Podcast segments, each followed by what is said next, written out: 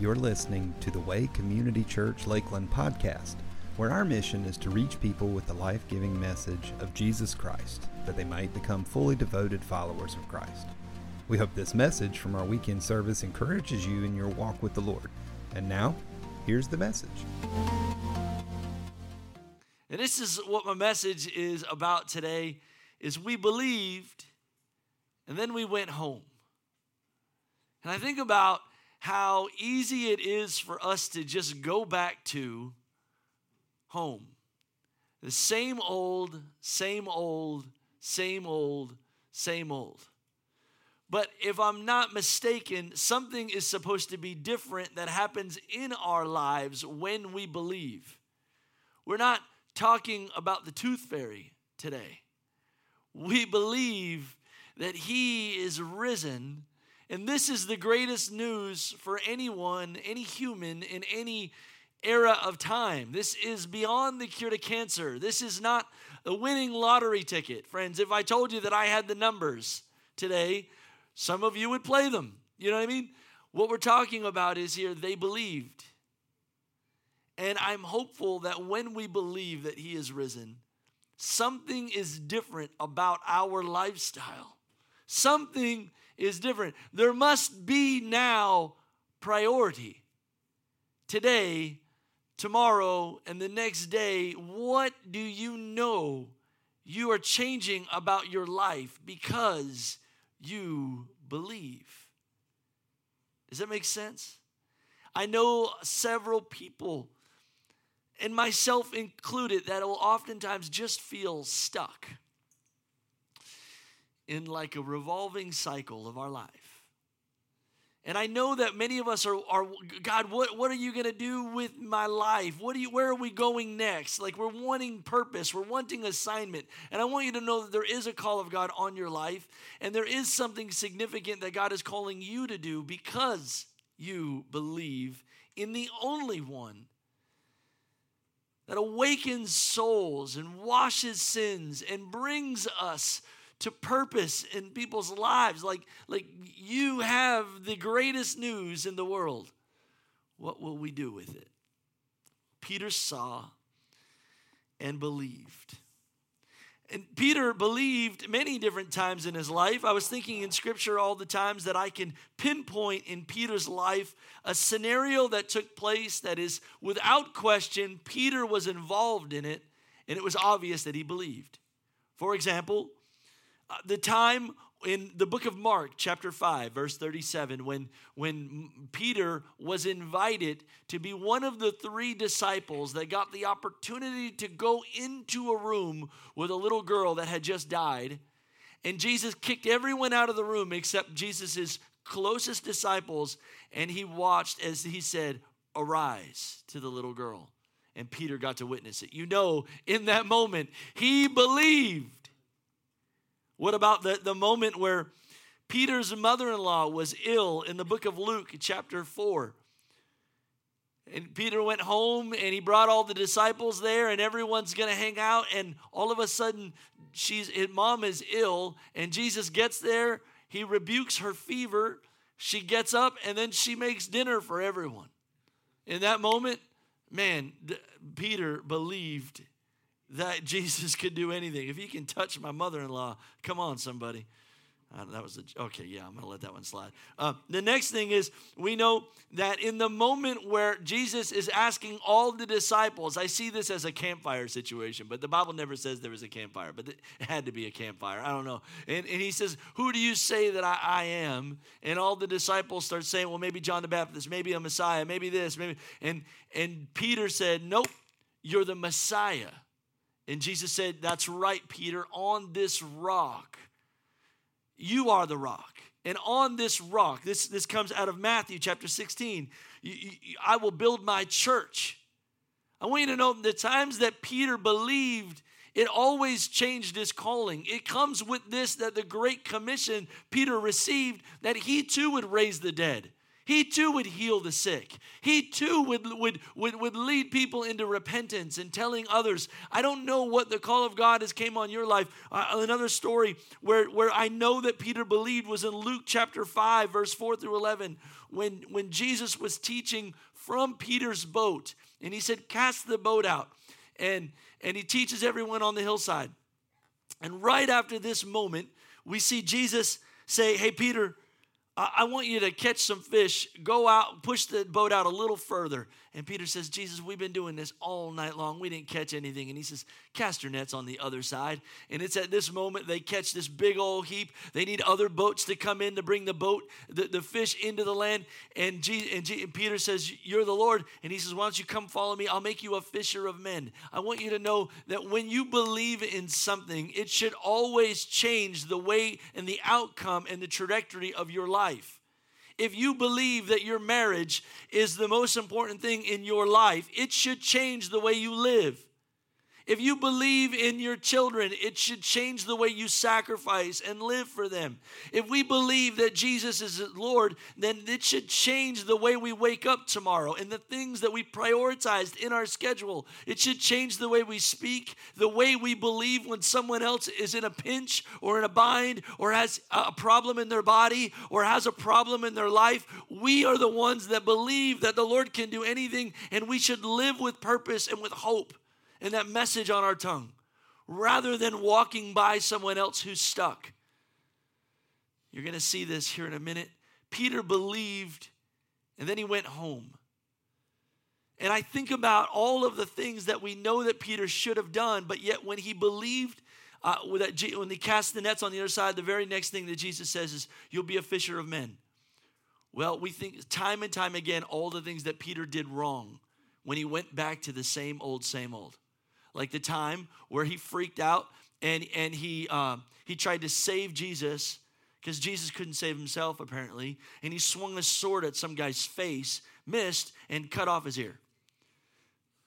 Peter, you missed that one. What about the time where Peter denied Jesus 3 times? Peter, you missed that one. What about the time, I wrote all these things down, where Peter rebuked Jesus? And then Jesus rebuked Peter and said, hey, look, Satan, get behind me. What about when Peter argued with the disciples about who would be the greatest in the kingdom of God? And Jesus had to rebuke Peter. Again and again, it's easy for us to believe that Jesus is Lord, know that he has a plan and purpose for our life, and go back to the same old person. I don't want to be stuck. I want my life to make a difference, and I want it to count. And the reality is when he redeems us, Lacey read it this morning, that he saved you with a plan and a purpose on you are his masterpiece, created in Christ Jesus to do good works that he ordained long ago. You were designed to make a difference. And this was Peter. But let me show you right what happens, and I've got to go a lot faster. It says he believed, and then he went home. Well, we know that Peter became a nation shaker, but not right away. So he leaves the tomb, he goes inside, he believes because he can see the linen. Man, he is the Lord, he is risen, he did just what he said. I know, and I understand now all of the scripture, what he had to do. Man, Jesus is Lord, but he goes home. And this is what happens in the same book, in the same chapter, John chapter 20, verse 19. That Sunday evening, everyone say that evening. The disciples were meeting behind locked doors because they were afraid of the Jewish leaders.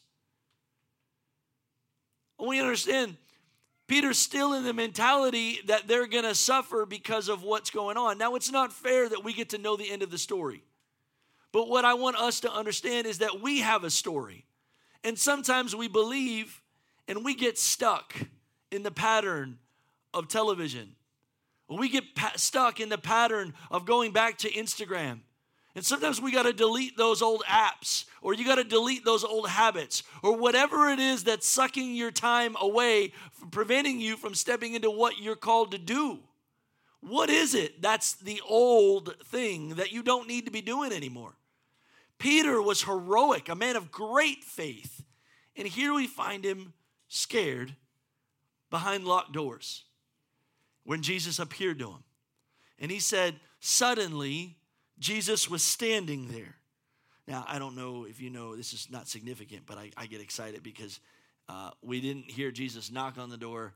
We didn't hear them unlock the door. All we know is that the doors were locked, and then there was Jesus. And I think that's pretty cool. I'm just letting you know. Okay, you can let your mind go. All right, cool. And he says, peace be with you. Why did Jesus say that? Because they're terrified. There's commotion in their spirit. And maybe that's what's preventing us from stepping into what God has. I don't know if you know, but sometimes fear can get you.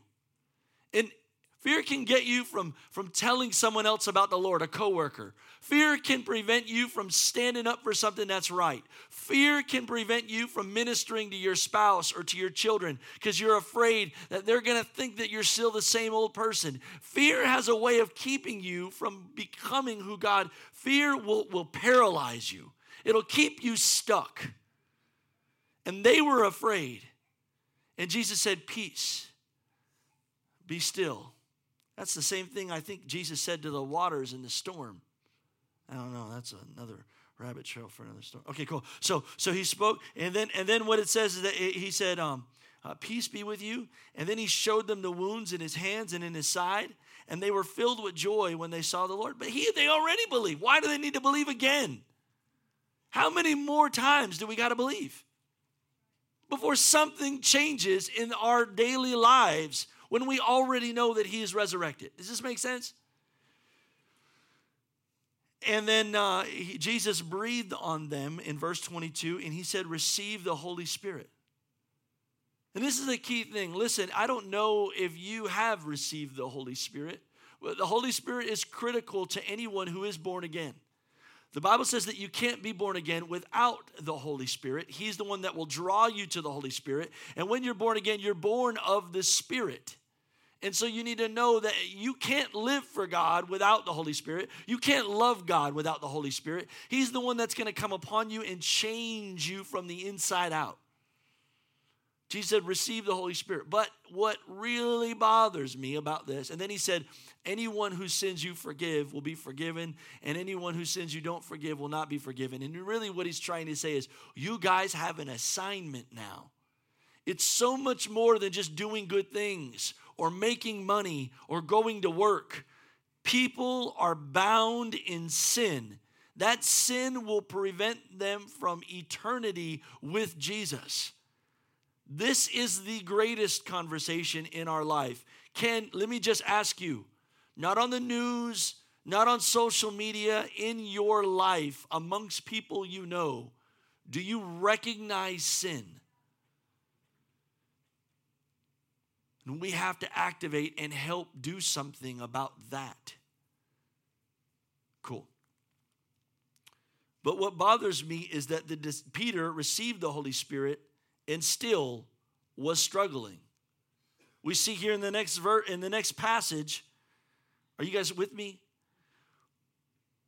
He believed, and then they went home.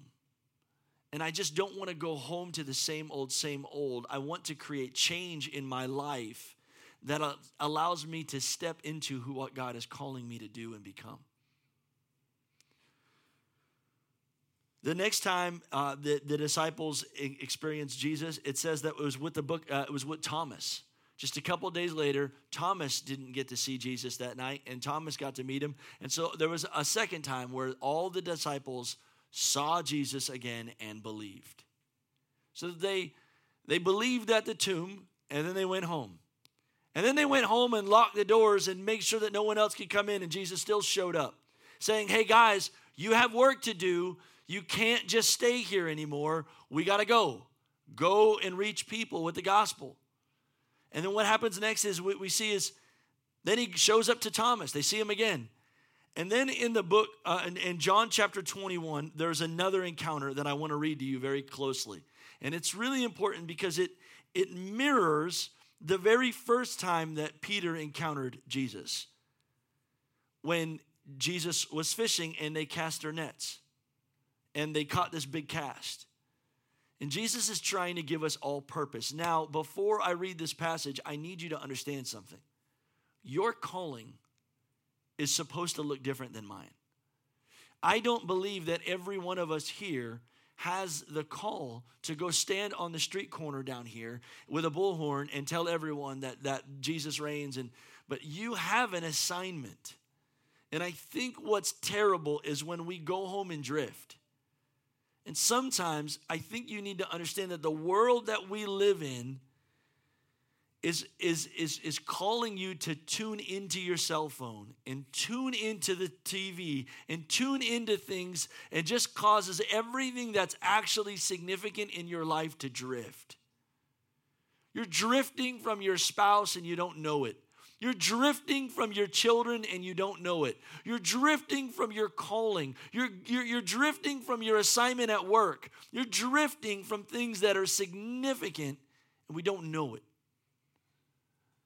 And I hate that. I don't want to believe and just go home.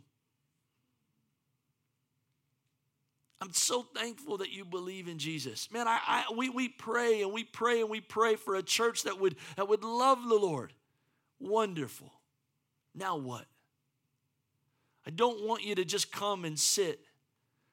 I want you to go and change the world. Be salt and be light. Be a difference maker. Okay, cool. So here we go. John 21. Later, Jesus appeared again to the disciples beside the Sea of Galilee. And this is what happened. Several of the disciples were there. Simon, Peter, Thomas, Nathanael from Canaan in Galilee, the sons of Zebedee, and two other disciples. And Simon Peter said, "I'm going fishing." Now, let me just stop there. Ain't nothing wrong with fishing. Let me just be clear. I want to go fishing.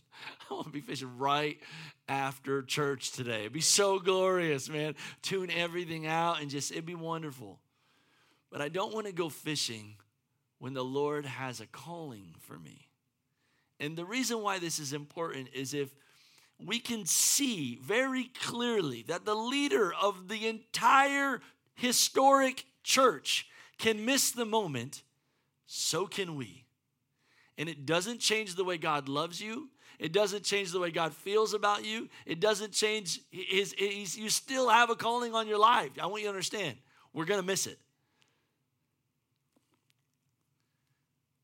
But he told him, I want you to go and tell folks about their sin. I'm giving you the Holy Spirit. I don't want you to stay locked up and stay distant, like there's work to do.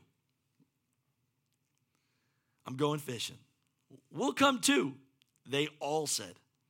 So they went out in a boat, and they caught nothing all night. Good for them jerks. At dawn, I hate how many times I've caught nothing. It makes me wonder if I was supposed to be there at all. At dawn, Jesus was standing on the beach, but the disciples couldn't see who he was. And he called out, "Fellas, have you caught any fish?" "Nope," they replied. Then he said, "Then throw your net on the right side of the boat, and you'll catch some." So they did, and they couldn't haul in the net because there were so many fish in it. And this just bothers me. I got to tell you, fishing story. I've seen this happen so many times in my life. One time I went with Rachel fishing, and we went fishing, and we had this charter, and we were catching all these mangrove snapper. It was so wonderful. I think we caught like 35 mangrove snappers. So, snappers all over the place. They're so delicious fish. I don't know if you know anything about mangrove snapper. They're wonderful. We're on a charter, and the guy's looking at the radar, and he goes, "There's mangrove snapper everywhere." And I'm on the side of the boat with Anthony, and we're just catching nothing. Meanwhile, on the other side of the boat, Rachel is pulling in fish after fish after. What is going on? So we forced Rachel to switch. Remember, Rachel, you get on that side of the boat. We're going over there. And you know what happened? Nothing on that side of the boat. Meanwhile, Rachel's on our side of the boat now, hammering these fish again. So annoying, man. Let me just tell you. Can't make it up. Especially when you pay money to get on the boat, and the guy who's like, literally, I don't know what to tell you, man. The fish are right there, like just right there, not there, there. Jerk.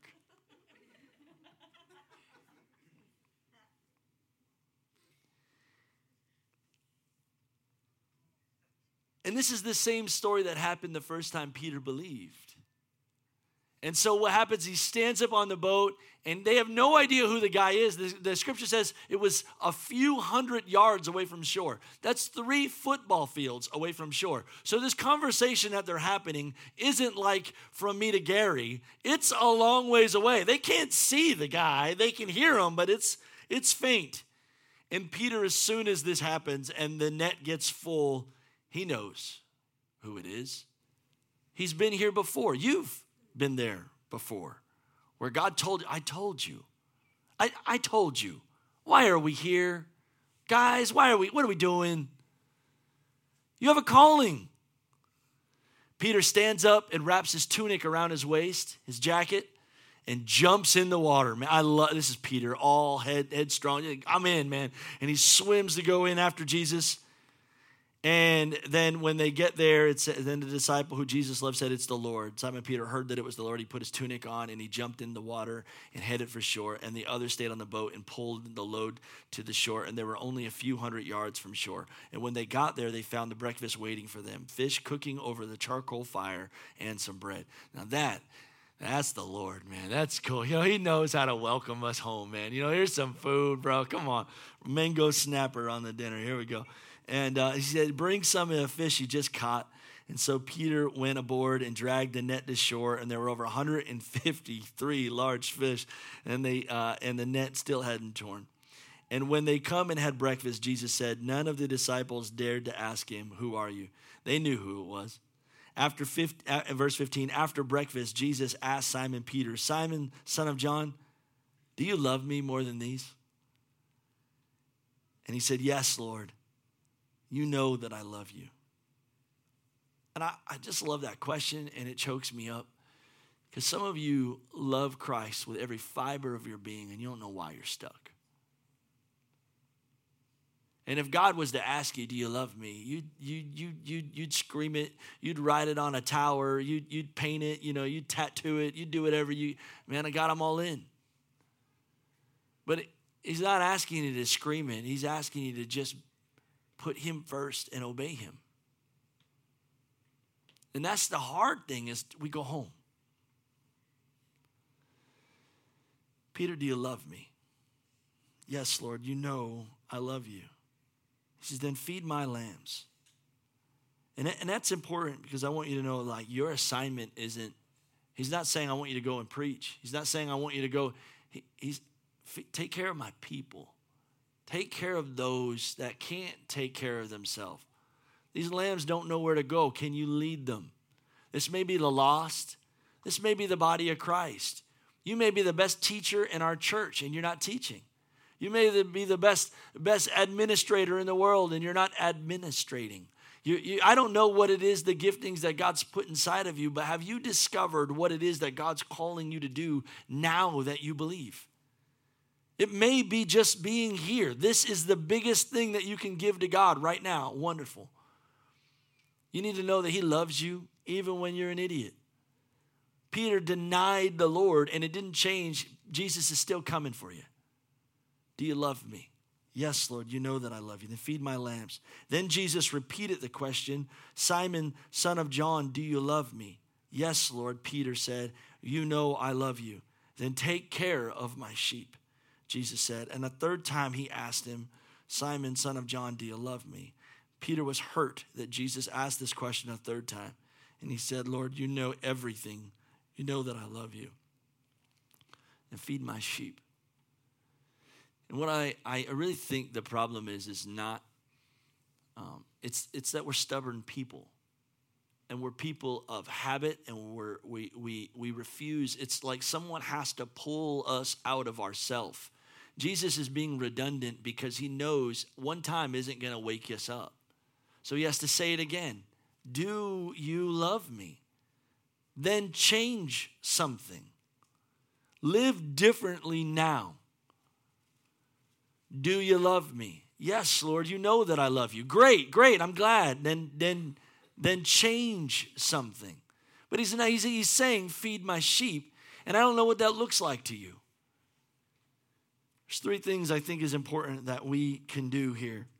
The very next thing that we see Peter do is he changed his lifestyle. He made prayer a priority, and he gathered all of the saints in the upper room, and they cried out to God. Maybe you need to bring some of your friends over to your house and cry out to God.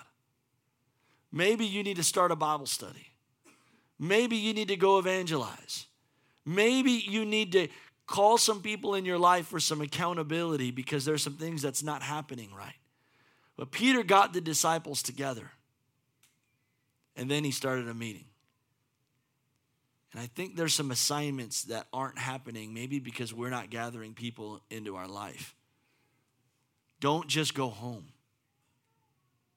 Lead. Lead people to Christ. Lead people into the light. Don't just go home. We believe. Well, James said that even the demons in hell believe. I'm so proud that you believe. I believe too. But when you start believing in a way that starts making changes in your life, now you're inspiring me to live for Jesus. And now you're inspiring others to live for Jesus. And now we're making a difference. What changes now that we believe? Would you bow your heads and close your eyes? I love you guys. And for some of you, you need the Holy Spirit. You don't know the voice of the Holy Spirit. Maybe that's your first step. For some of you, you need to be water baptized. You've not been serving the Lord, and now you're serving the Lord, and you need to tell others, hey, man, I've given Jesus my life, and he is everything, and that's your next step.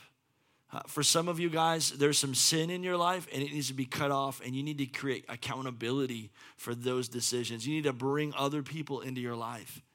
What is the next thing that you need to do so you don't just go home?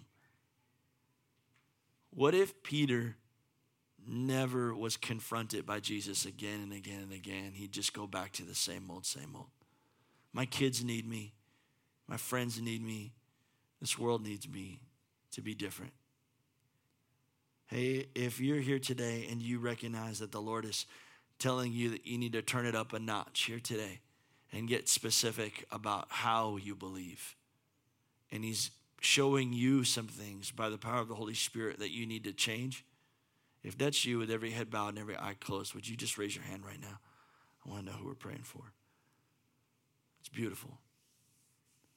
About 15, 20 hands up right here.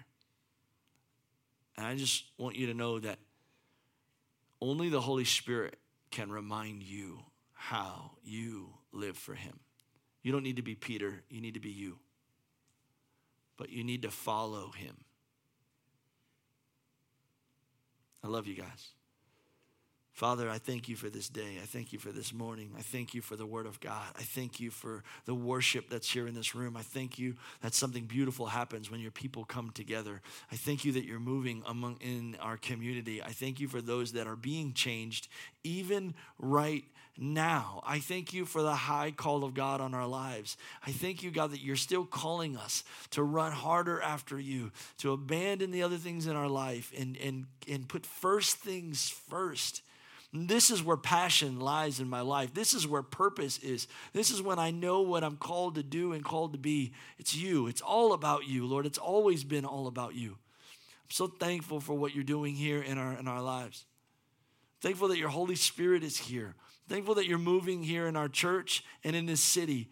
I'm thankful, God, that you're awakening us. You're awakening us. You're awakening us.